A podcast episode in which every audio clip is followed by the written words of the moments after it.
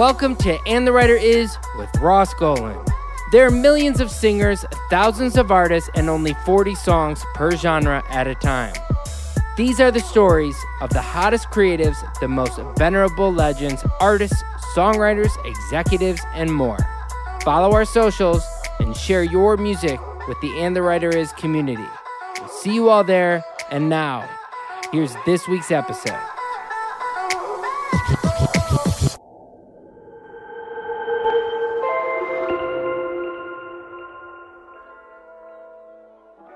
Hey guys, I'm excited to say a few words about one of today's sponsors, Seeker Music. Seeker was founded and is run by one of my very dear friends and repeat guest on And the Writer is Evan Bogart.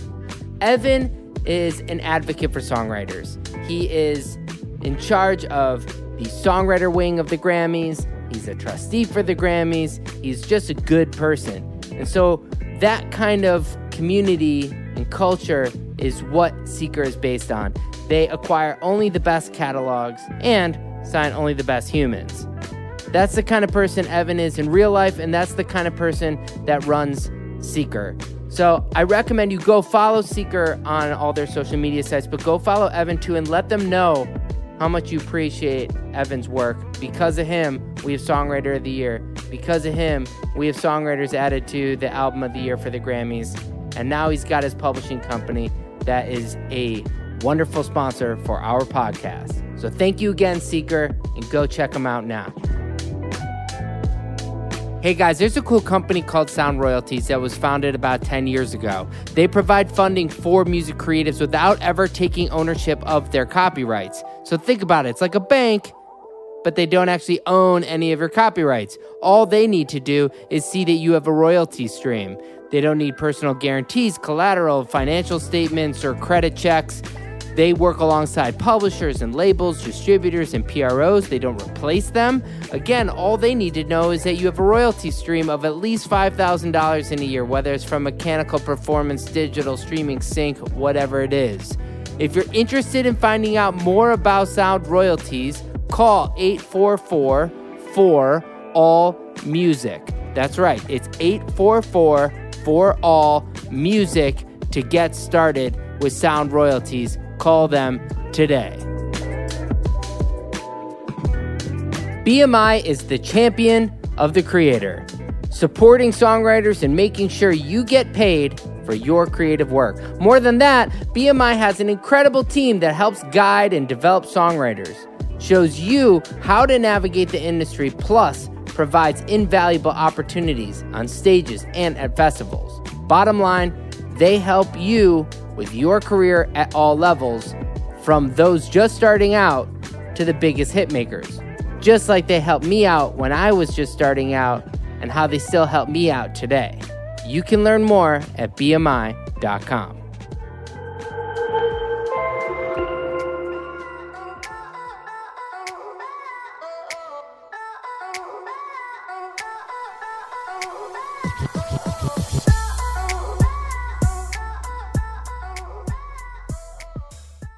Welcome to And the Writer Is. I am your host, Ross Golan. Today's record breaking country superstar cruised into Nashville's elite. He has cemented his name in the biz with his 20 number one songs, not 19, 20, including some of the biggest boot stomping anthems of all time. His old band's first single stayed at number ones in the number one spot on the Hot Country Songs chart for an impressive 24 weeks. But of course, he later smashed the record with 50 weeks with yet another hit only a few years later. He's received every country award you can think of AMAs, CMAs, Billboard Awards, but don't pigeonhole this guy. He's a genre bending songsmith. Sure, he's collaborated with country stars like Tim McGraw, Luke Bryan, and our friend Thomas Rhett, but it's his collabs with legends like Nelly and and the writer is alum alum Bebe Rexha that showed his ability to stretch, proving his understanding that it doesn't matter regardless what your background is, he can connect with you. Recently, he stepped into the limelight himself as he ventures into a new solo career. He's already rung the bell with that, of course, and originally from Monroe, Georgia, this writer is a family man first. And that's what makes a Southern man a real star. And the writer is Tyler Hubbard. What's up, buddy? Hi. Man, what an intro. Thank you. You know, I'd be lying. Wow. Like I had a like a few typos, and it really makes you like rack your brain. You're trying to be like, ah, you know, I'm like the guy from uh, what is what's a uh, um, Anchorman, you know, where it's Oh, like you change the word just a little bit. I'm I lose my He's- mind. He's reading the teleprompter, baby. Exactly. Uh, so uh, we, I was saying in there, uh, the impromptu part is that you just had your twentieth number one song, and and it's weird because if you have nineteen, it sounds like you're a teenager, and then you have a twenty, and you're like you're in your twenties. Right. Do you feel different about your twentieth? I mean.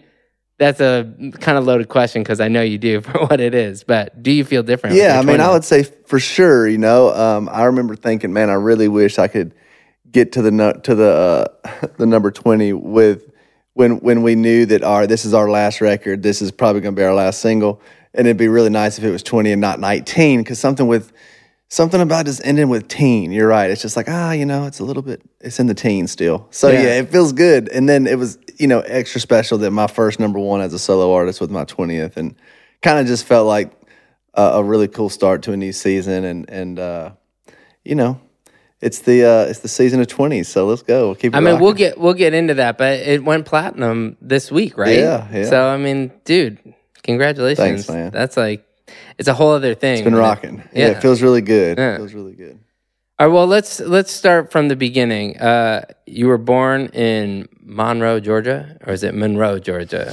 I said Monroe. Yeah, growing up. Yeah. Okay. What is Monroe, Georgia like? Where is Uh, it on the map of Georgia? I haven't been back in years, so I'd, I'd hate to uh, not do it credit. I hear it's amazing now, and they've really built up to something kind of cool and got a lot of character. But when I was growing up in Monroe, it was super small little farm town, and I actually lived even further out in a little little uh, I- guess suburb of Monroe, if that's even possible, Crazy. called Good Hope. Uh, Okay. Just a little one light, uh, little general store, four way stop town, and uh, it was great. You know, just grew up in the country, um, kind of kind of living that life, and um, really thankful. Worked hard, played sports, um, rode dirt bikes. You know, grew up just being outside and playing and um, living and living that country kind of life. You know. Um, Yeah, it's hard because I'm an '80s baby too, and there's this weird truth about, you know, I don't want to get all nostalgic. Uh, you know, when we were in the '80s, there were movies about the '50s.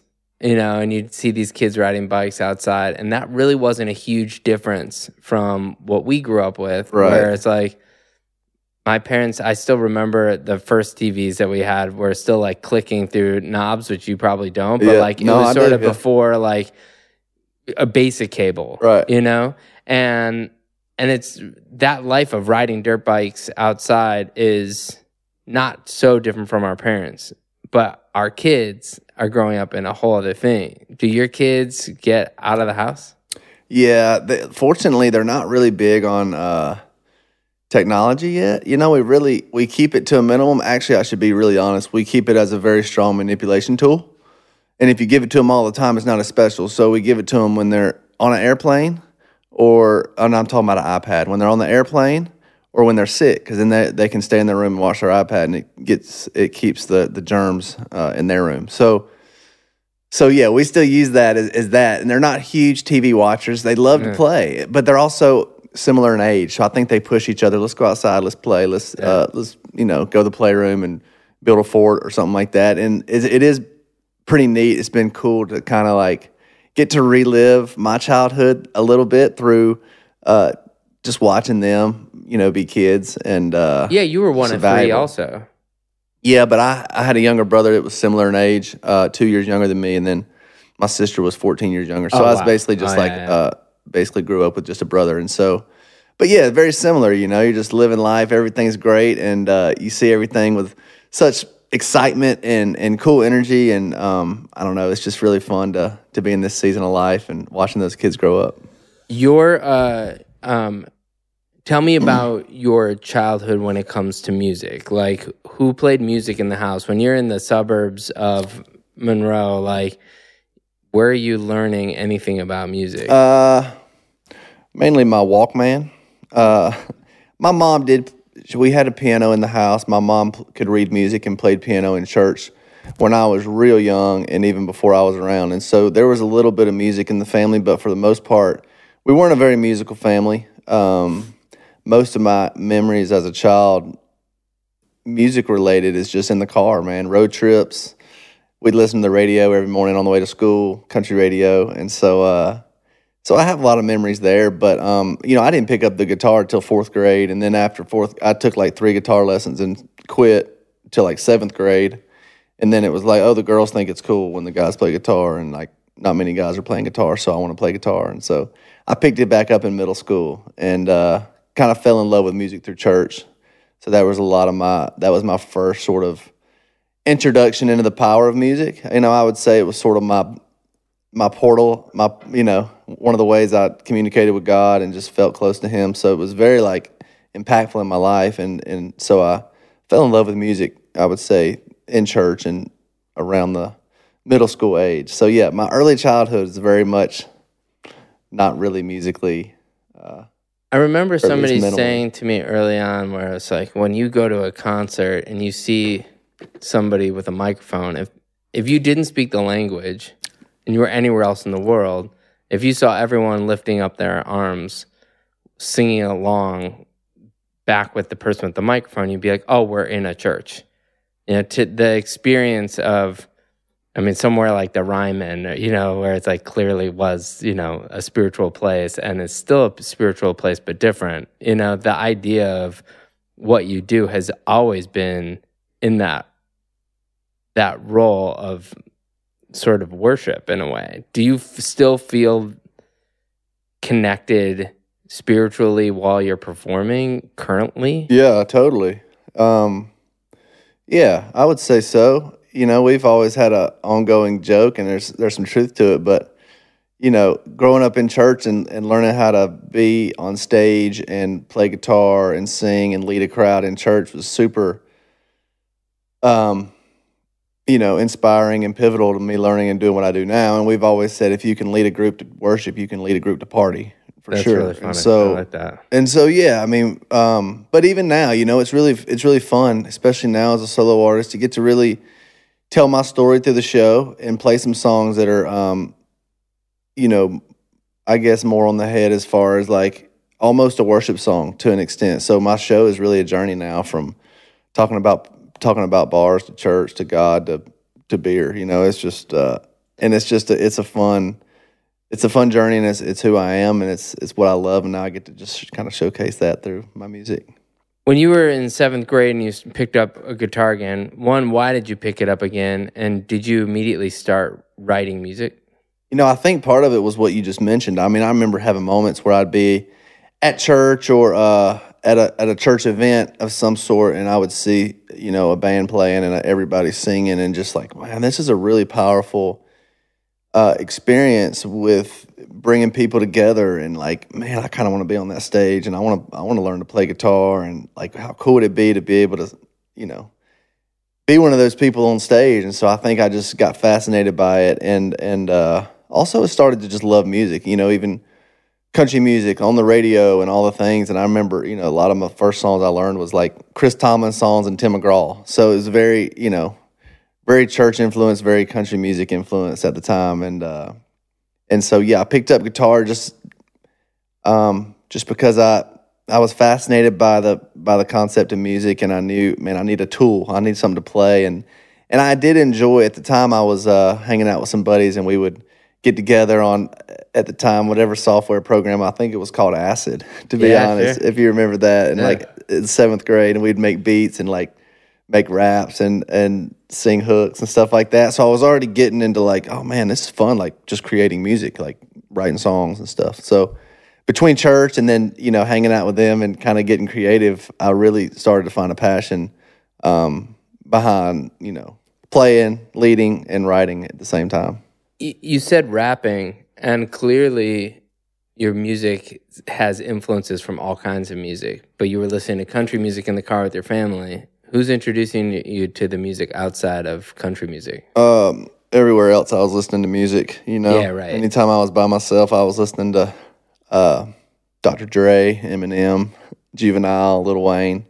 Yeah. Uh, that was what we grew, grew up listening to. Um, country and rap music. That was basically it. I did listen to rock as well for a little while, um, especially when I was working out stuff like that. I loved some of the rock stuff. Um, in the dirt bike world, everybody loved rock music. So, um, so yeah, I was pretty. My influences are pretty diverse, but hip hop still ha- has a huge, im- you know, impact on yeah, totally. even what I'm listening to today. It's mainly rap music. when you um, wait before I go on, who who are you listening to now? If you say mainly rap music, I can't get off Jack Harlow right now. oh, Yeah, I love him. does he know that? Not unless he's heard an interview, but I don't think so. Uh, Oh yeah, we could probably connect some dots. yeah, if you know him, yeah. Uh, holler at him for me. I What will. up, Jack? Uh, shout out Jack. Okay, so um, yeah, so okay, so we're back in in in you know you're now writing with some friends. You're realizing this is pretty fun. When was the first time people actually saw you play music that wasn't in church?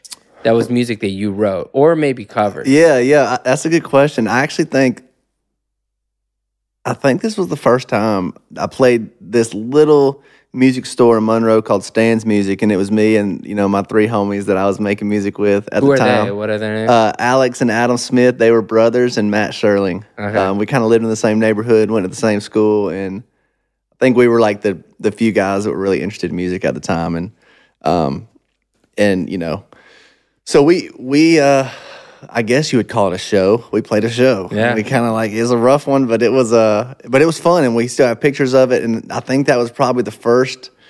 Uh, the first time I played music that wasn't on stage and wasn't like with a worship band or something. So it was what was the song of that that you were like, this is pretty good? I mean, I should write another one. uh, probably none of probably none of them. I don't know, man. Um, there was a song called "Late Night" that I remember that uh, our friends liked, and uh, what was the How does it go? Uh, I'm Sandra, and I'm just the professional your small business was looking for. But you didn't hire me because you didn't use LinkedIn jobs. LinkedIn has professionals you can't find anywhere else, including those who aren't actively looking for a new job but might be open to the perfect role, like me. In a given month, over 70% of LinkedIn users don't visit other leading job sites. So if you're not looking on LinkedIn, you'll miss out on great candidates like Sandra. Start hiring professionals like a professional. Post your free job on linkedin.com/achieve slash achieve today. shoot, I don't know, bro. It was super simple. It was like, you know, something about those late nights. You know, Yeah. I don't know. Uh, don't don't don't get it twisted. We're not going to dig up any gold here from from my seventh grade this, years. This is the moment, but man. I but I love the effort. if this goes viral, then all of a sudden you're like, oh my god, I got to bring this thing I'm back. bringing my homies back, man. Uh, when did you record for the first time? Uh, middle school, seventh grade, eighth How did grade, you record? in our closet. From You know. the, from using like Same way I record now, basically, like in our bedroom, Yeah. in the closet with clothes. You know, our was our sound. Who knew how to do that? I Uh, mean, we like there was somebody in the room was like, oh well, if you get this software, we could probably record some of this stuff. I think it was. uh I think it was. I mean, we all kind of dabbled with it, to be honest. I'm not sure Yeah. who was the first to like, yo, get this program. I remember my parents bought me a computer that was going to be like, was like supposed to be better for like music stuff, you know. So they were they were definitely like an, an encouraging uh, factor in the whole thing. Um, but I think my friend Alex Smith probably had the program, had the microphone first, and and sort of the basic principles of let's get in the closet, let's hang as many clothes around this mic as we can, and you know, Yeah. uh, and it sounds pretty good, you know, in our opinion. So we just kind of went from there, and the fact that yeah, I think it was just the fascination with being able to create something out of thin air, whether we knew it at the time or not. I think even looking back now, I'm like, man, what blows my mind today about songwriting still did like in seventh grade. I just I think we didn't we didn't know why we loved it, but the fact that we could create a song and take it to our school and play it for our friends, it was just like this is pretty cool. Did um your brother was your brother encouraging? I mean, you guys were close in age. Did Yeah, but he get wasn't it, really- Was he doing like other things? Nah, he was doing other things. Yeah. He wasn't really into the Were you guys stuff. close? Uh, yeah, we were close, but we had we had different interests, and we were like we were close, but we were just way different. Yeah. So, um, I so mean, I'm yeah, he just kind of rolled with his own. He kind of rolled to his own drum, if you will. Yeah. It's weird being like a new dad and thinking that you you know your kids they they're their own people Oh yeah, and it's like it's all mind wild. blowing that It you is. can have two kids that are so close in age and they can be so wildly different. oh yeah.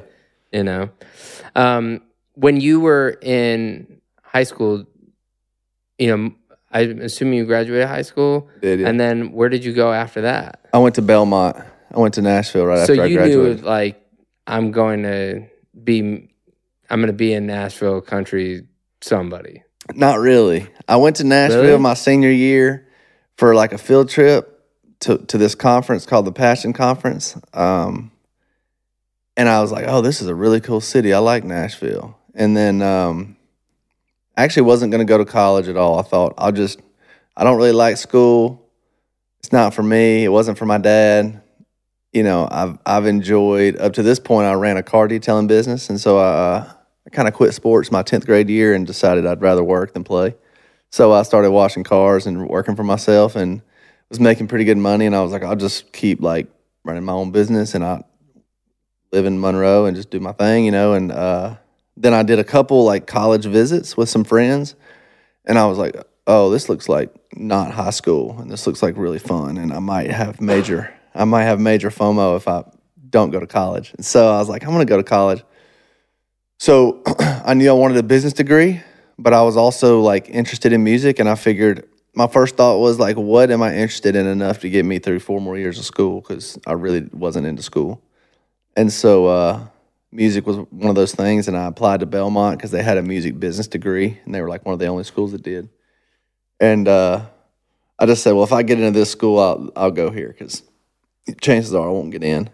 And I somehow got in, and. Uh, decided, all right, I'm moving to Nashville and I'm going to go to Belmont. And then uh, when I got to Nashville is when I kind of learned, like, oh, there's like a profession called songwriting. Like, oh yeah, that's that's kind of what I think would be cool. And uh, but I didn't take I didn't take myself or my career choices too seriously at the beginning. You know what I mean? I was probably like a sophomore. I remember moving to Nashville, going to Belmont, and realizing like everybody here is so good that like I'm just going to put my guitar away because this is not like I'm not going to stand out in this school with my music. So I just put it away and I figured I'd stand out more if I didn't play music. And um and I was just like the guy that hung out with everybody and rode my rode my motorcycle around campus and just like you know, kind of goofed off. I remember the piece of advice my dad gave me before I went to college was uh he's like I don't care if you pass all or I don't care if you make straight A's, but I want you to know everybody in that school. So I want you to know everybody by name. And so like I was a pretty social guy, and I think that was really good advice looking back now. You know.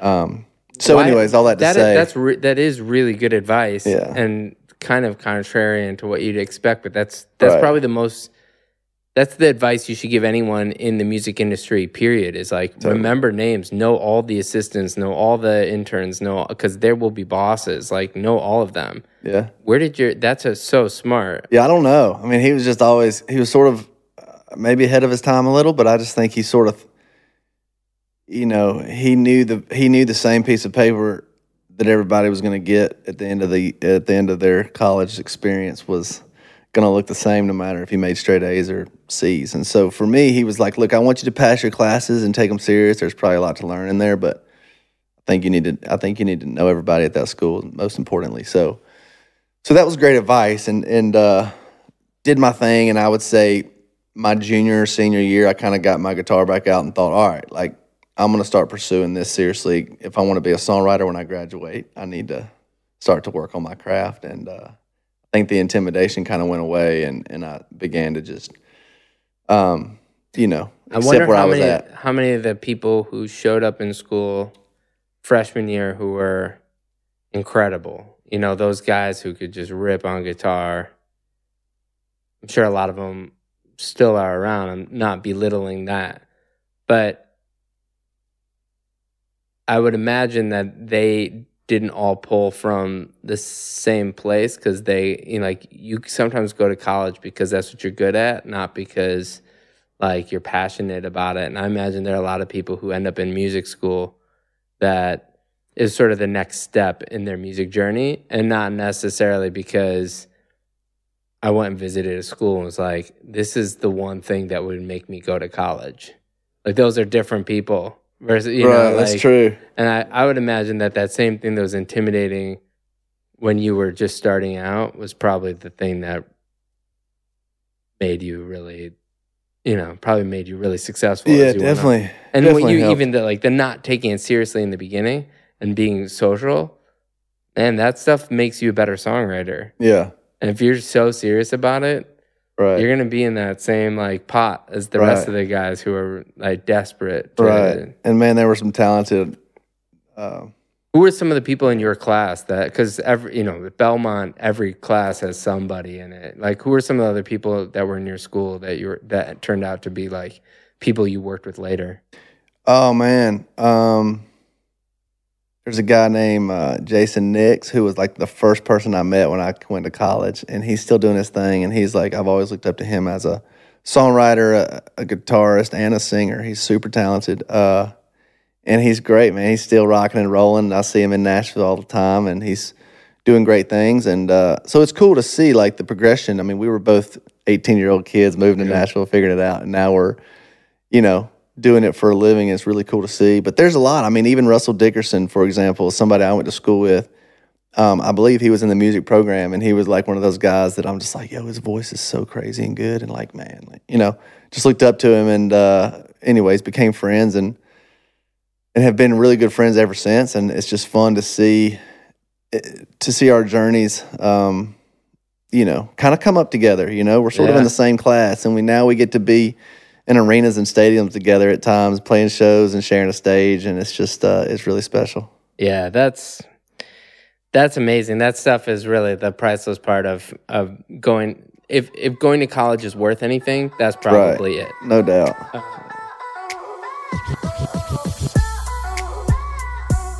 Hey guys, there's a cool company called Sound Royalties that was founded about 10 years ago. They provide funding for music creatives without ever taking ownership of their copyrights. So think about it. It's like a bank, but they don't actually own any of your copyrights. All they need to do is see that you have a royalty stream. They don't need personal guarantees, collateral, financial statements, or credit checks. They work alongside publishers and labels, distributors, and PROs. They don't replace them. Again, all they need to know is that you have a royalty stream of at least $5,000 in a year, whether it's from mechanical performance, digital, streaming, sync, whatever it is. If you're interested in finding out more about sound royalties, call 844 4 All Music. That's right, it's 844 4 All Music to get started with sound royalties. Call them today. BMI is the champion of the creator, supporting songwriters and making sure you get paid for your creative work. More than that, BMI has an incredible team that helps guide and develop songwriters, shows you how to navigate the industry, plus provides invaluable opportunities on stages and at festivals. Bottom line, they help you with your career at all levels, from those just starting out to the biggest hit makers. Just like they helped me out when I was just starting out, and how they still help me out today. You can learn more at BMI.com. Hey guys, I'm excited to say a few words about one of today's sponsors, Seeker Music. Seeker was founded and is run by one of my very dear friends and repeat guest on And the Writer is Evan Bogart. Evan is an advocate for songwriters. He is in charge of the songwriter wing of the Grammys. He's a trustee for the Grammys. He's just a good person. And so that kind of community and culture is what Seeker is based on. They acquire only the best catalogs and sign only the best humans. That's the kind of person Evan is in real life, and that's the kind of person that runs Seeker. So I recommend you go follow Seeker on all their social media sites, but go follow Evan too and let them know how much you appreciate Evan's work. Because of him, we have Songwriter of the Year. Because of him, we have songwriters added to the Album of the Year for the Grammys.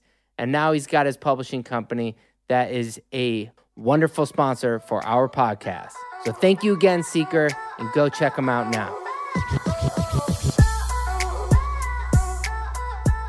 So I mean, I, you know, when you were in college, I know you had some personal tragedy with your your father passing. How did that influence? You know, when you were saying a junior year was when you started taking songwriting seriously. It was probably around then, just knowing your age. How much of that influenced being a songwriter? Yeah. I'd say there was a, probably a pretty good shift around that time, and it was probably pretty heavily impacted by me losing dad. You know, um, I remember being like, kind of having to make a decision after he passed away. I was in Georgia, and I was like, all right, am I gonna like stay in Georgia and take over his? He had a tree removal business, and uh, I would say it was sort of the family business in a way. I mean, it was, you know, I grew up working with him in the tree business some, and sort of knew the business and I think mom helped run the books and all that. So it was sort of somewhat of a family business. And I just thought, you know, is, is this something I need to just stay home and take over and do? And I kind of knew like pretty much right away, like, I, I, don't think that's what dad would want. He was always a big advocate of me chasing my dreams and, and, uh, big supporter of me in the music stuff, you know, and even as terrible as I was in, in middle school, I just still felt like he was one of the biggest advocates for me, like doing the music thing. And so, I think at that point I was like, no, what would he want me to do? And he would want me to go back to Nashville and finish school and uh, and see where music takes me. And so so yeah, I'm sure that impacted me in a big way. And I remember going back and and probably just having a little bit. I mean, anytime you have a, a major trauma or a big loss, you know, I think it kind of gives you a new perspective uh, on life. And I think for me, it was like, all right, like what am I? I'm not going to be able to just goof off and you know hang out forever. So like, what is what does my future look like out of when I finish school, and what do I want to do? And if I don't want to run a tree business or a car washing business, then then what is it? And uh, and something he really instilled in me was was really hard work ethic, you know. And so I think I just channeled channeled that and uh, into the creative process and into the songwriting and into kind of pursuing a publishing deal out of college. And so so yeah, I would say my junior into my junior year, senior year is when I really kind of started writing consistently and trying to build up a catalog where I could go take meetings and be proud of some of the stuff I wrote. What were the songs that you were proudest of that helped you get to that next level? Um, well, my first cut was a song before I had a publishing deal was a song called Black Tears that um, Jason Aldean recorded, and uh, somehow he actually heard that song on MySpace and reached out to me, believe it or not, reached out to me on MySpace. And you released it at that point. It was just as Tyler, Tyler Hubbard. Yeah, I mean, I was no, but I was just like, yeah, how did he hear it? Uh, literally on MySpace. I think he might have had someone in his team like going through MySpace and looking for songs or something. I don't know if it was actually Jason, but his team reached out and said, "Hey, uh, Jason Aldean heard your song called Black Tears and would love to record it." And I'm like, "What?" Had like, you graduated whoa. at this point? And at that point, it was a voicemail. I remember, and I think they actually called. Uh, I think we had like a, at this point I had graduated. Yes, I was living with BK and Chase Rice and Tom Beaupre, who played bass for us, and then my buddy Justin Marusik. We were living in the basement, and uh, we had sort of started a band and started really like pursuing the songwriting thing. And uh, and I think we had like a band line or something like that, like a landline, literally, because I think we used to we used to uh, call clubs and act like we were book, the booking agent. So we had our own little landline. And that's the line they called and left a voicemail and said like, "Hey, I'm representing Aldean and he loves the song Black Tears, wants to record it." And uh, I remember BK called me and said, "Bro, you're not going to believe this, but Aldean wants to record your song." And so so it was true. It felt too good to be true, but sure enough, like he recorded it, uh, put it out, and that was my first cut.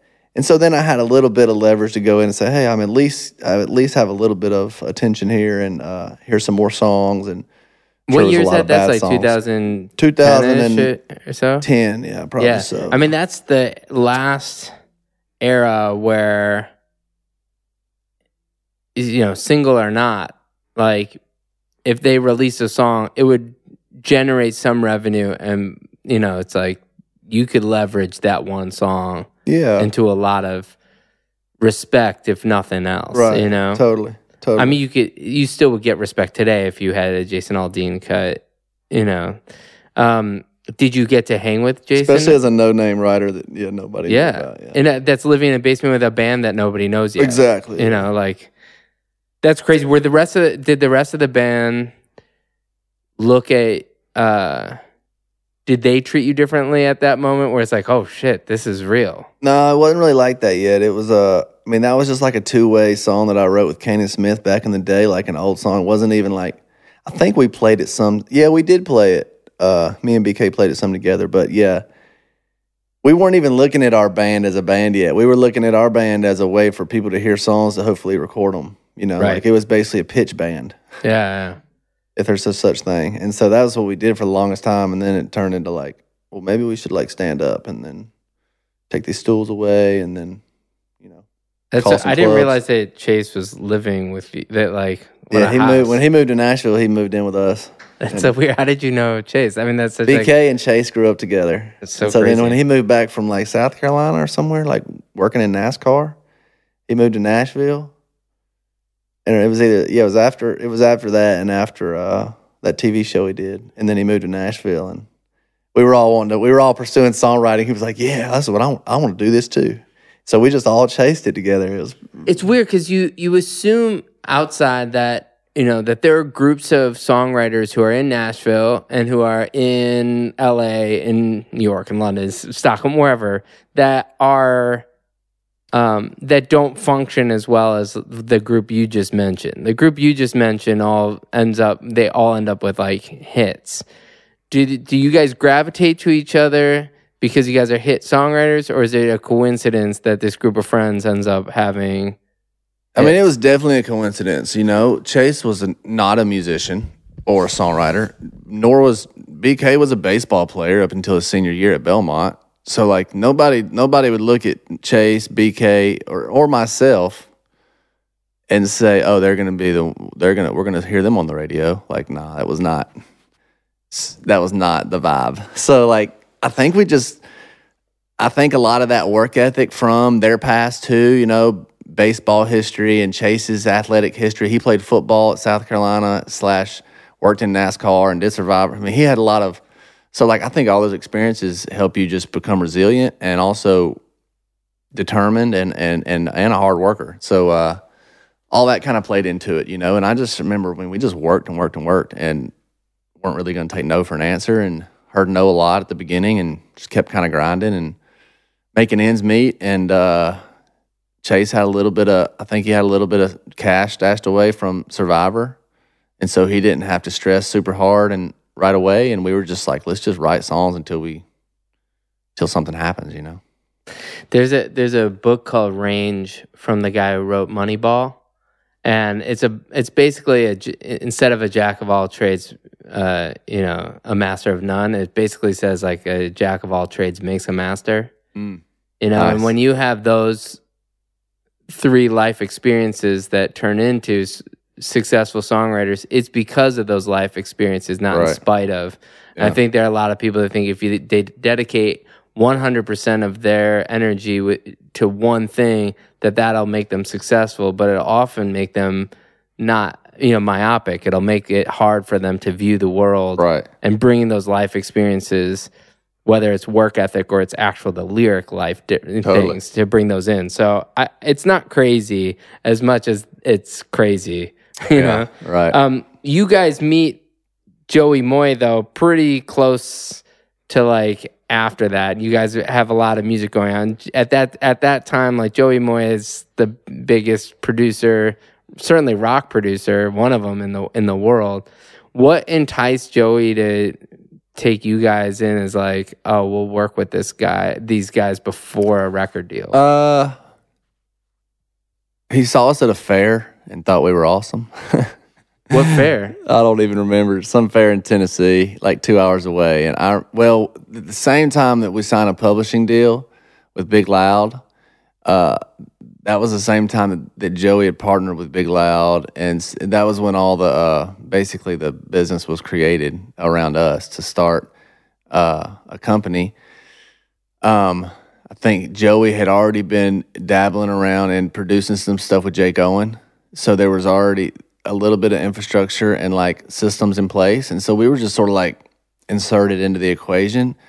I think we sort of we sort of uh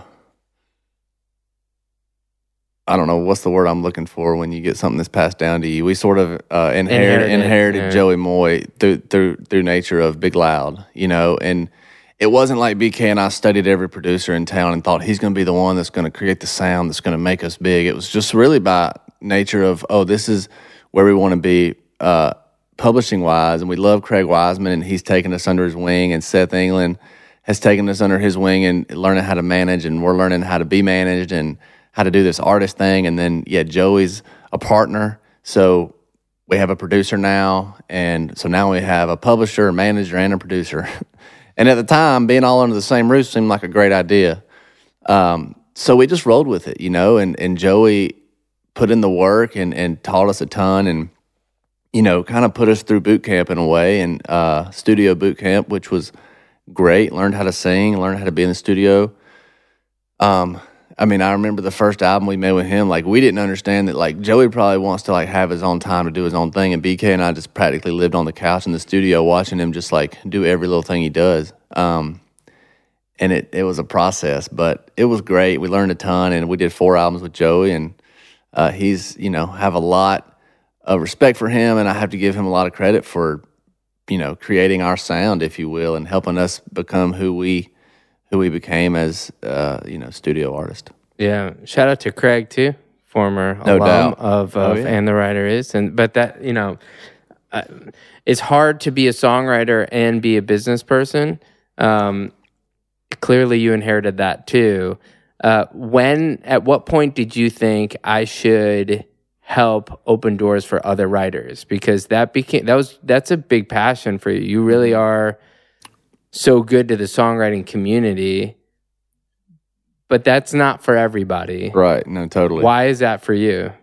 Uh, I think multiple reasons. You know, one one being that you know somebody took a chance on me. You know, Craig took a chance on me, and and uh, I didn't have a whole lot to show. You know, I just he just believed in me and uh, taught me a ton. And I thought, man, one day, if I ever ever given the opportunity, I'd like to repay that to you know to people that I believe in and and support up and coming writers because a lot of these writers in Nashville, you know, we're chasing a dream and we don't have, you know, we're barely making ends meet. And so an opportunity like that is life changing. And so, yeah, it's been really cool. I've been patient and it's been fun to, to try not to force it. But when the opportunity does come and it's a writer that I love and it's somebody that, that I believe in and someone that I think this would be a good fit, I can actually, you know, um, kind of maybe mentor this writer or this seems like a writer that that would uh, fit well for these opportunities that I may have, or whatever the case is. Um,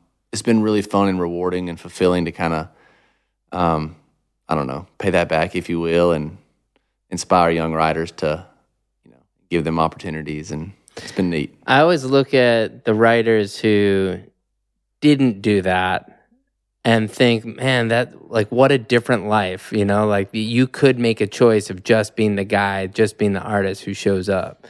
You know, like you don't have to do that.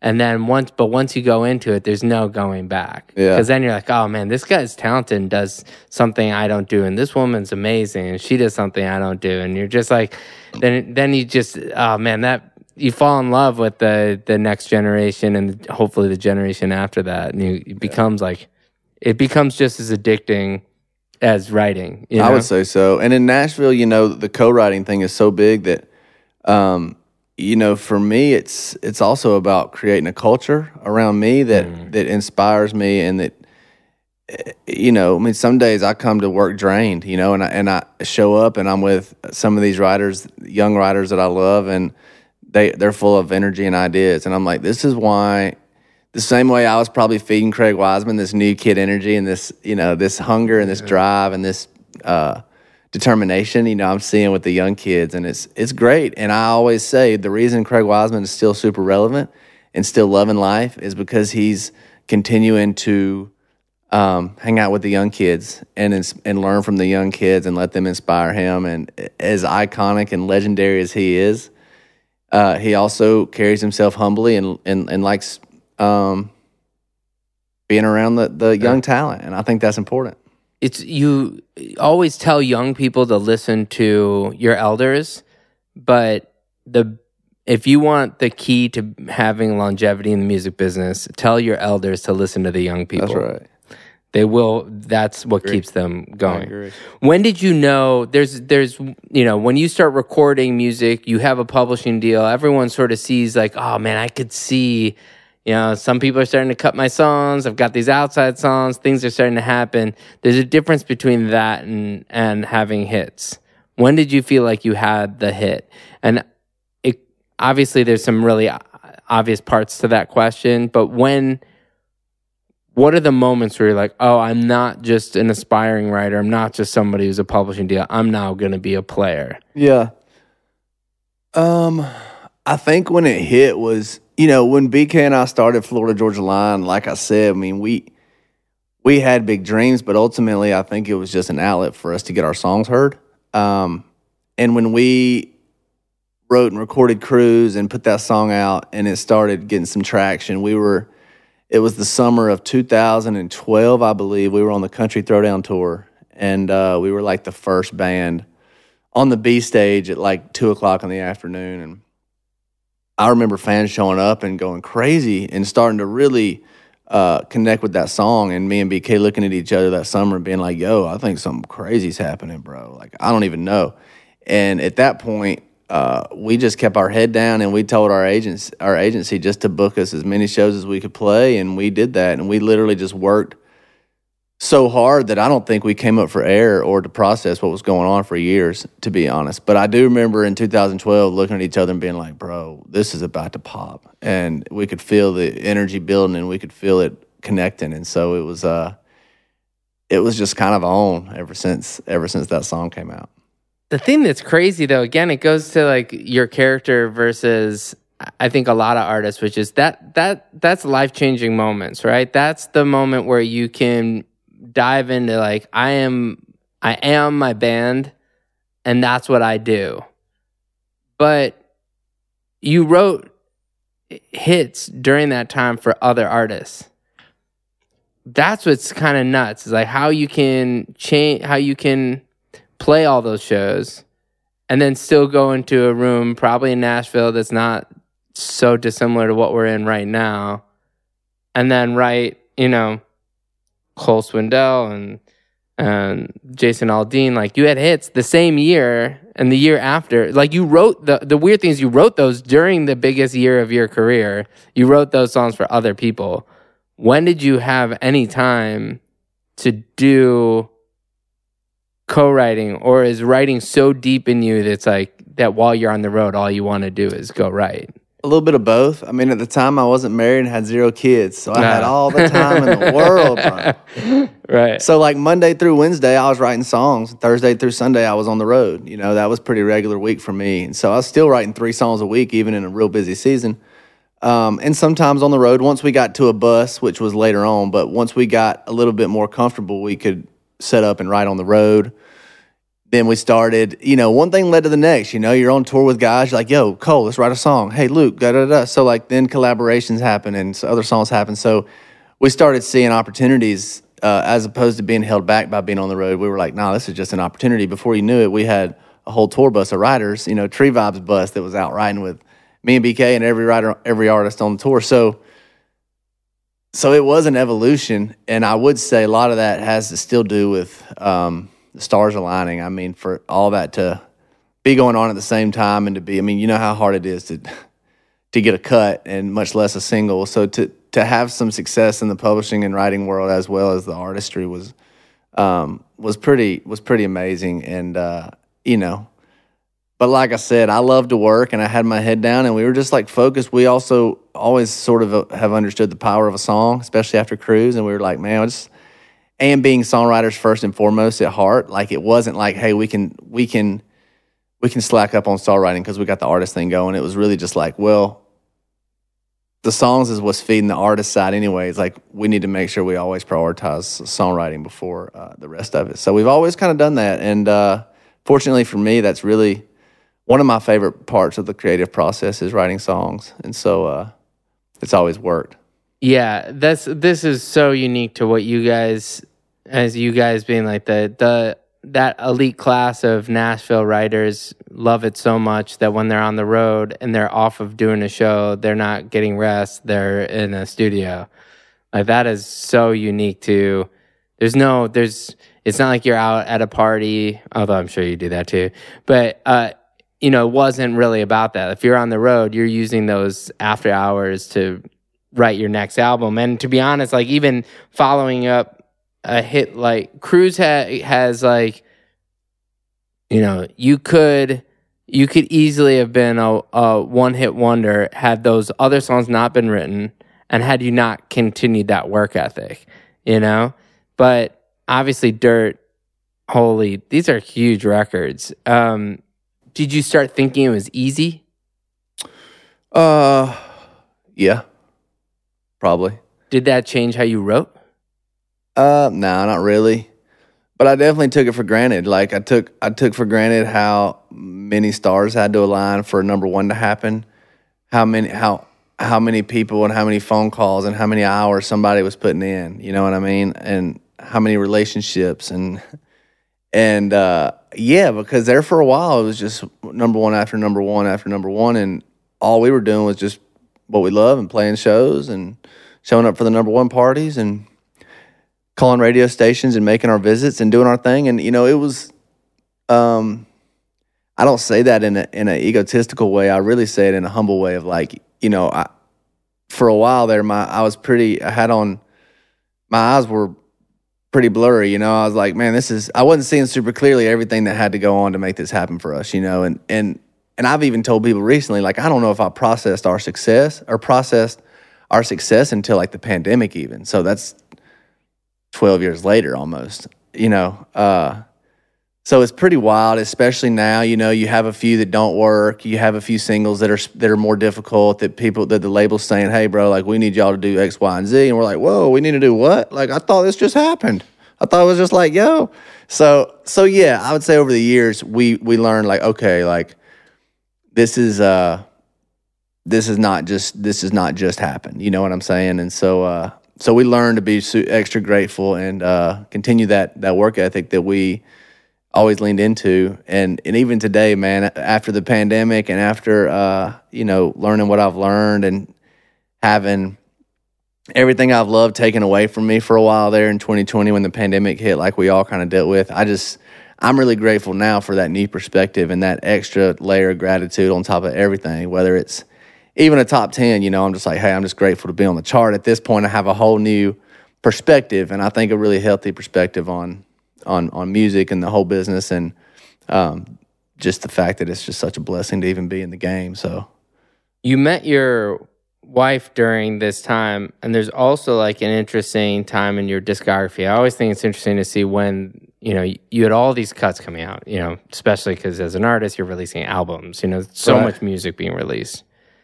and then you have like a you have I wouldn't say like a lull, but between after Dirt and after you know some of these that next album, there's like this kind of break. I mean, in 2015 isn't like a flood of records, but it's also when you start really, you know, seems like you you start becoming a human outside of being in a band.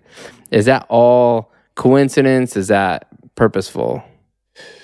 Uh, it was pretty purposeful, I would say, um, but also coincidence. You know, I mean, I remember when I met Haley, I was sort of getting to a point in my personal life where I'm like, all right, like I'm kind of ready to meet someone who uh, I can settle down with, and someone who loves me for for me and not and not for being in a band or or having a hit or I could feel the difference. I could feel the changes starting to happen with people I was hanging out with and I could just tell like all right like I don't know what it's like to be famous. I don't know what it's like to have lots of money or be successful or whatever the case may be. But if that is the tra- trajectory of my future, like I want to find someone who keeps me grounded and someone who loves me for who I am. And so, but I really wasn't, I still didn't have the time to look for that. I was sort of just, I think it was subconscious, like that was just my desire. And, and, uh, when I met Haley, we, we stayed friends for a long time. We kind of ran around in the same circle and, and I was like, man, we we had a really cool foundation of friendship, and then we sort of fell in love, and and uh, so it was. It felt like uh, it was very anointed, if you will, very much, uh, very timely. Um, and then it was a pretty big shift for me too because I had seen, you know, I think I was starting to process the fact that okay, I'm going to be like an artist and and I'm going to do this long term, and this is not a one off, and this is going to be my life. And so, like, what do I want this this to look like? And you hear all the stories of people falling off and drugs and addiction and and you know all the things that were super conducive con, uh, around and um it can and I could easily see like where this lifestyle can easily turn into um problematic you know Mm-hmm. relationally personally emotionally Who is was this all self discovery Uh, yeah, I mean, was just- somebody helping you see it? No, every time you get together with somebody and they tell you a crazy story, or it's just self discovery because you're just like, oh, well, I can see that. I could easily see how that happened. That's crazy, but I can see how that could happen, you know? And then you're like, how many stories was I hearing about, oh, this artist has tons of success and also has a successful marriage and a, and, and a great home life, and he seems to be pretty happy and he has a good balance with alcohol. And, you know, you don't really hear that story often. So for me, again, like almost going back to college where it's like, what is everybody else doing? I'm going to do the opposite. So, like, I really had a drive and a desire to be like, yo, I want to be one of the most successful artists out there and have a successful marriage and have a good home life that I get to come home to after after these this weekend, you know? And so that was a that began that began to be a really big priority for me, especially right after I met Haley and it was just like, all right, this wow. Uh, this is the girl that I see myself being with forever and I can see this life with her, you know.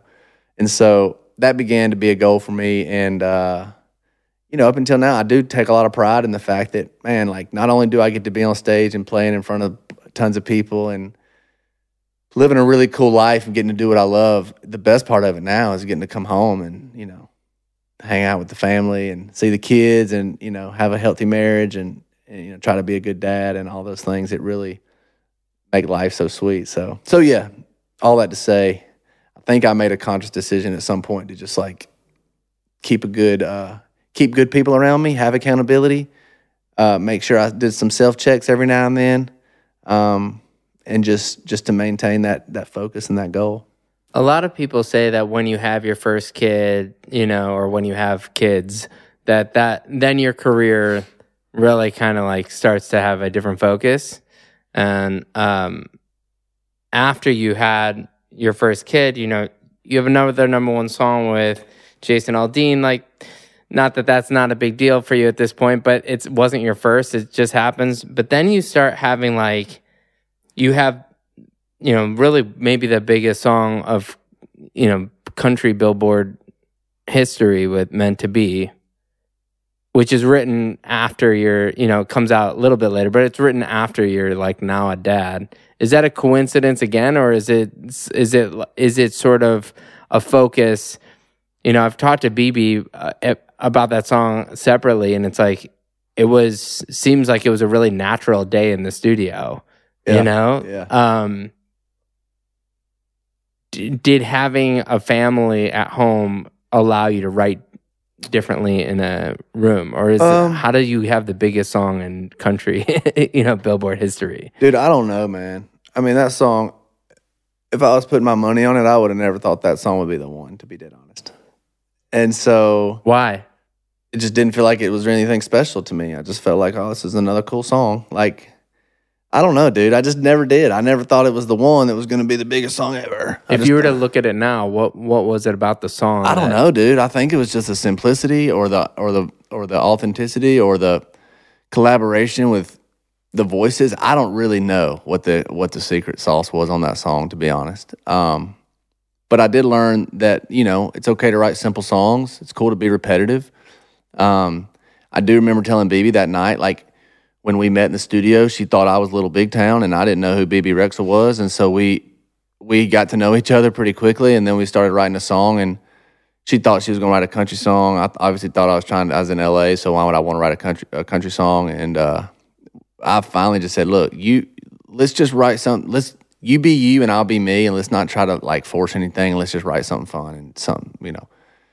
So we just that one kind of fell out pretty quickly, and then uh, and then sat around for a while, and she ended up putting it on her EP. Which, if you go listen to the EP, it's like six hip hop songs and then meant to be at the end. So it doesn't make any sense, and that's why I just sort of thought this is just going to be like, you know, whatever. It'll just Yeah. be out there It's in the just a- it's world. just a cut. one of the other cuts, Yeah. yeah. And then it started getting some traction, maybe because it was so unique on her project. And then uh, it got a lot more traction. And then we were like, well, maybe we should put it out as a single, you know, because it was doing so well, and we did, and it did great, and just kind of kept getting gasoline poured on it, and uh, ended up being a huge song. But again, that's why you just you never know with music, man. You never know with songs you can predict. You can think you got the biggest song in the world, or or a song that probably won't move the needle, and you never know what's going to happen. So, I one thing I learned from that is just to show up. I mean, I remember that that ride was our second ride of the day. It was eight o'clock. It was after dinner. We got a phone call during dinner saying that, um, because we were supposed to write with Charlie Puth, I think that night actually, and he had to cancel, and so we are like, all right, we'll just chill. We won't write tonight, and then we get another call. It's like, hey, this girl Bebe Rexha is available. Would you want to write with her? And we were like, yeah, why not? So we went back to Sunset and wrote, and that was where that song was born. But um, to answer your question, I mean, I would say I take I take uh, inspiration from life. You know, my songwriting a lot of times is from from my own life experience, and sometimes not. But uh, having kids, having a wife, having a having a life that's really full of uh, a lot of great emotions and love and frustration as well, and all the things that come along with being a parent. You know, I mean, it's I definitely take a lot of that into my songwriting, and um, you know, whether you want to or not, I just think it's part of who, you are is what's going to come out in the songs a lot of times. You know, Well, certainly in the solo stuff, you really hear Right. the storytelling in a way that feels like I'm let in on what's going on. Not that I Right. didn't with the FGL stuff, but like you listen to it you and it feels like, it yeah. yeah. Um, what is it about Jason Aldean? Why does he keep cutting? Like, why do you guys have this relationship? Dude, I don't know, man, but I'm thankful for it. I think there's certain voices that he gravitates towards, and fortunately, I think I'm one of those voices. And uh, I think with each single becomes more and more trust, you know. And uh, I think I understand Jason pretty well, and he understands me at least musically. And I think it's just worked. You know, I think we've had five number ones to uh, on Jason, and so for like I said, I think just. Uh, that consistency and that comfortability with him and knowing me and and uh and like I said, him leaning towards my voice and stuff. Um, and I think he does a really good job of bringing those songs to life and putting his own thing on it and and, and making it uh, an Aldean song. So and and I grew up being a big Aldean fan. So for me to get that phone call as whatever year that was in 2010 that he was going to cut one of my songs, it was uh, probably my probably would have been one of my top picks for uh, you know an artist to cut my first song. So you have, you know, you come off another hit. You now have a, a wife. You now have a family. Everything is moving the way you, I think you'd assume like that perfect musician's life could be. Um, the pandemic happens a little bit after this, but FGL is a huge part of your life. You know, your relationship with BK was a huge part of your musical journey. Why would, when it seems like everything's going right, why stop? That's a good question. Uh, well, we were forced to stop, obviously, with the pandemic. Um, we had everything booked and locked and loaded, and we we were actually on a trip in Africa together, um, four of us, and we got word that hey, bro, when y'all get back, things are going to look a lot different. And we're like, what do you mean? Like, there's a pandemic happening, and the world's shutting down, and we're like, what?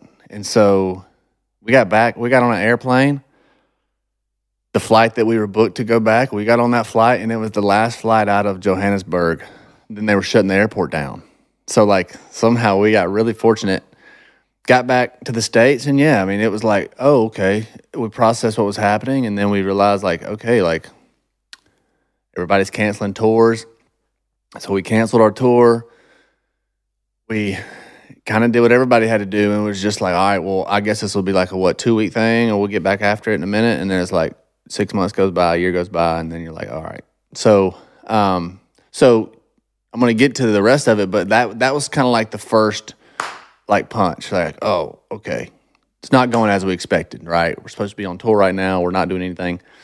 Um, at the time I was just like, well, this is nice because like I'm sort of like down for a break. This is kind of cool. I can just write a lot, and I don't have you know be with the family. My wife was pregnant again, so I was like, this is. This is cool. Then like year two, I'm like, I'm this is not cool. Like I'm really ready to go play. Um, and at that point, BK came to me and said, "Hey, dude, like I've been writing some songs um, that feel really personal, and I really feel like oh, and the, and also during this time we put out our fifth album, and it was the last album on our record deal, so we were kind of in this interim phase of like, are we going to sign another record deal? Or actually, we hadn't put out the album, but we were going to. I think it was in February of 2021. Um, so we so before we put out the album, you know, we were sort of, I guess, thinking about what's next. And BK came to me and said, "Dude, I really want to do a solo thing." Um, and my kind of my response was sort of what you just said, like, well, why? Why? Like, like we're just now getting to where we've always wanted to be, bro. Like, we can own our own music. We about to sign another deal if we want to. We can like get whatever deal we want. We can do it. We worked so hard to get here. Like, why are we gonna start over? and he just really felt that it was what he needed to do and he was excited about it and he's just like i really want to do both i want to do a solo career and still do fgl and i said well dude for me like i want to support you in what you need to do but like i i can't i don't have the capacity to do both. Like i need 100% commitment or no commitment. Like i can't do both. And so but i said it's your choice. Like you know where i stand. Solo artist or fgl i'm down for either but if you if you do the solo thing at the time, I was like, I'll just be a songwriter and I'll just put the artistry on the side. But um, I don't want to have a partner who's only halfway committed to me. And so, um, so he chose to do the solo thing. Called me a couple weeks later and said, "I really, you know, I appreciate the support. This is really what I feel like I need to do, and so I'm going to do it." And I said, "All right." So he did his thing. I wrote songs in Nashville for probably like eight months, just mentally thinking that's what I would do, and kind of a little bit envious of the Nashville songwriter schedule and, you know, just stay at home dad, work from like 11 to 4, go back home, be around all the time. I thought this is really nice and I really enjoyed this. And I did for a little while. And then I just sort of, I don't know what it was, probably just time and everything. I was like, I really miss playing shows. I really miss making records. And, uh, you know, maybe maybe I understand where BK is coming from. I'm starting to feel the same pull. I'm starting to feel this like, man, I, I got some stories to tell. I got my own story to tell. We've been doing it in, within a band for 12 years, but never had the opportunity to be an individual or be a person. And so I, you know, I kind of get why BK wanted that, and and I kind of want it too now. So I sort of made the decision, like, all right, I'll I'll do this only if I can get a team around me that I feel supported. And I really started praying about that around that time and being like, yo, like I felt really alone at that point as far as like, you know, career wise.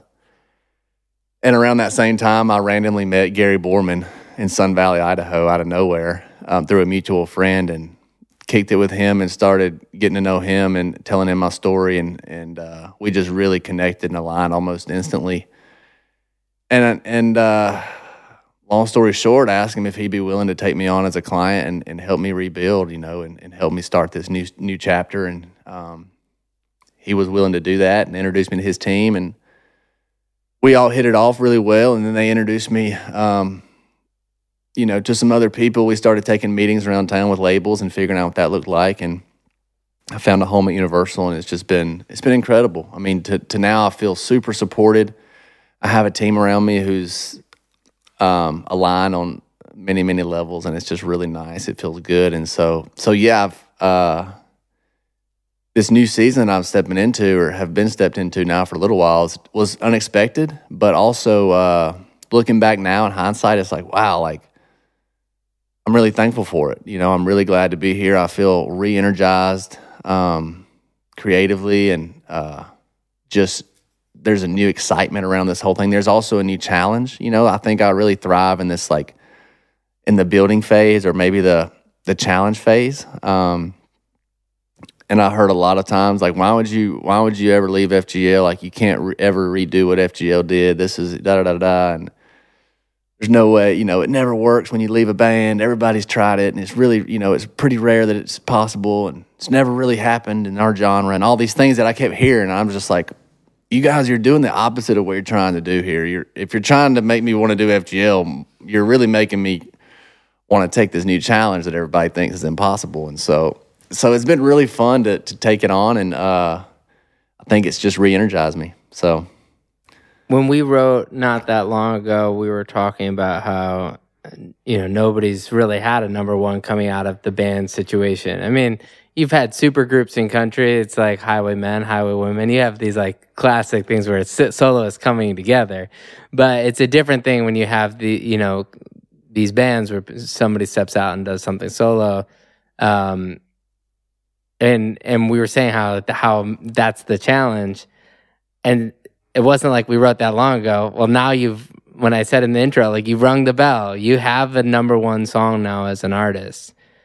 Uh, you did it. You did the challenge. You and you did faster probably than, you know, maybe not faster than what you thought, but faster than what other people thought because they thought it couldn't even be possible.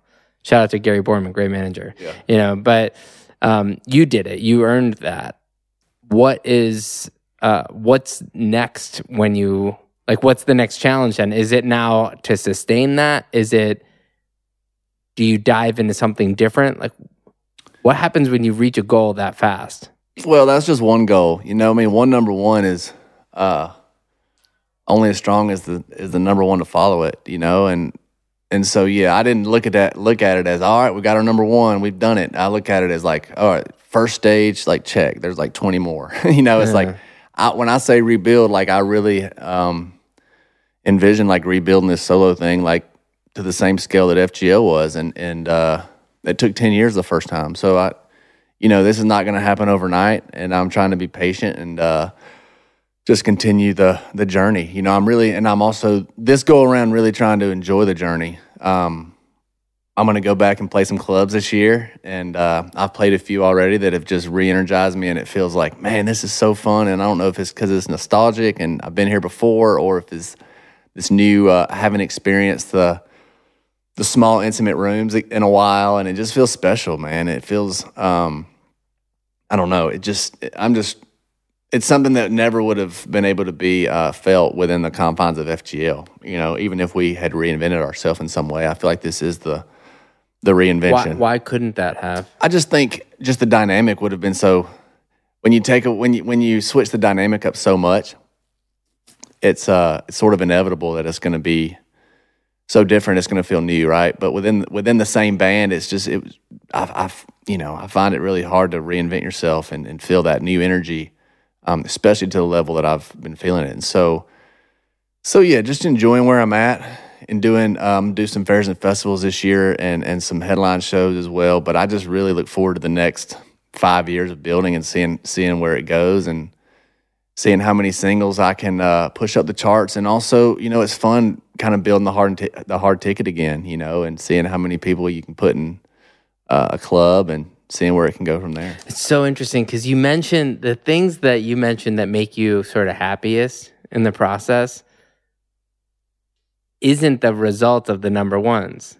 It's you're on you're on tour playing in stadiums for 10 years and it's the writing on Monday and Tuesday or Sunday, Monday, whatever it is on the schedule. It's, you know, there's the pandemic and you're doing the Nashville life and it's writing songs. And then it's, you know, um, it's putting music out there and it's playing in club, you know, and playing in, in clubs. Not, you didn't say like playing, you've played stadiums, man. You didn't say that you said like you play in front of a club and it's like but it's songs that are you and it feels you play in front of 300 people or a 1000 people and you feel free.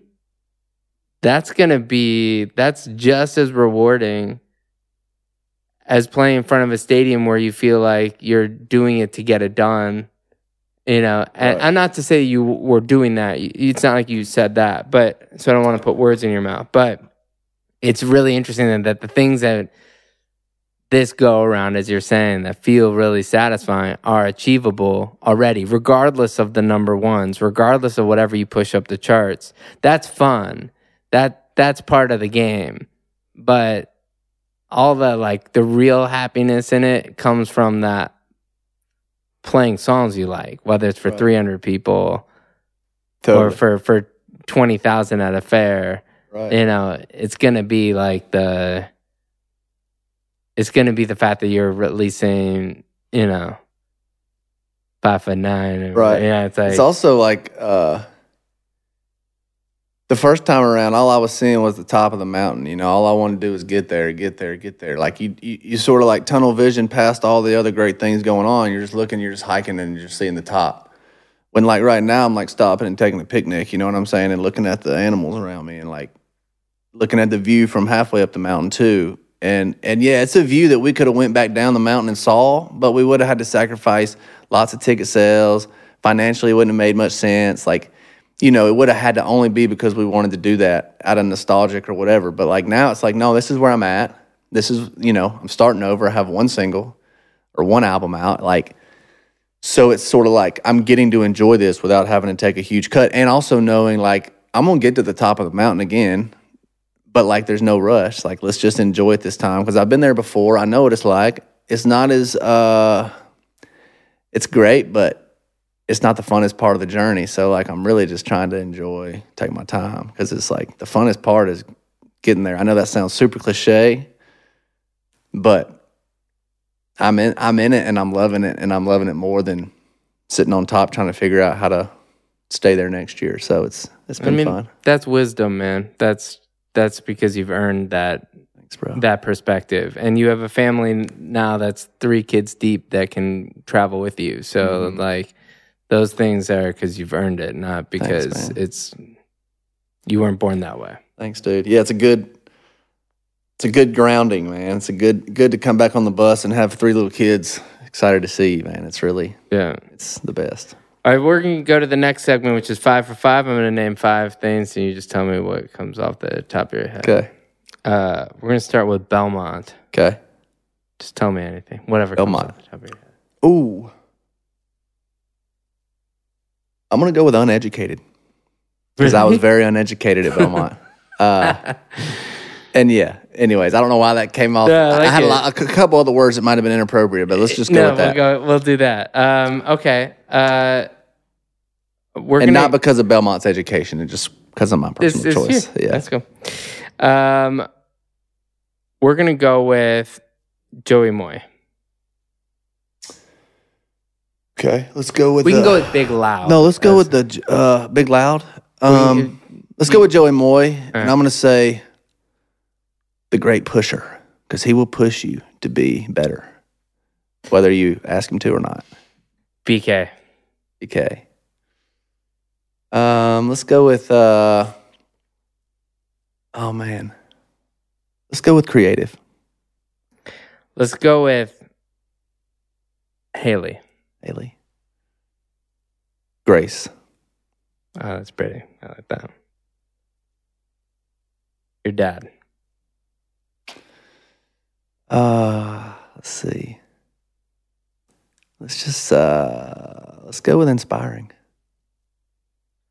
Well, I appreciate you doing this. Um, you know, uh, what's fun about this is I feel like we're having this first interview at the beginning of your career. Right.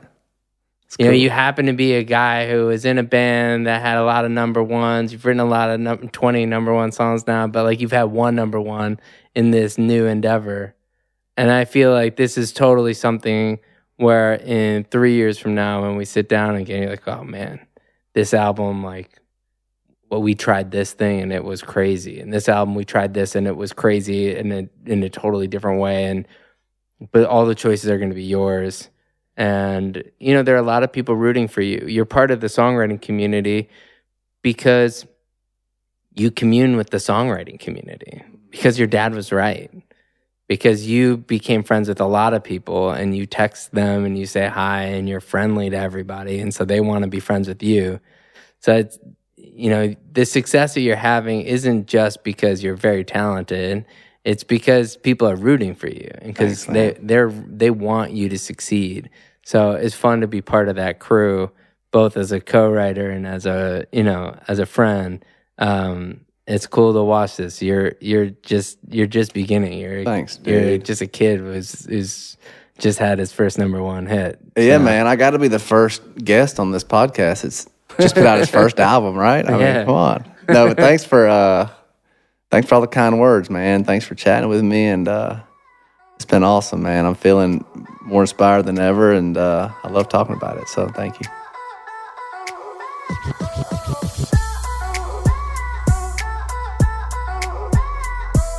This episode is produced by Joe London, Hypnosis, Mega House Management, and myself. See you all next week. I'm Ross Golan, signing off.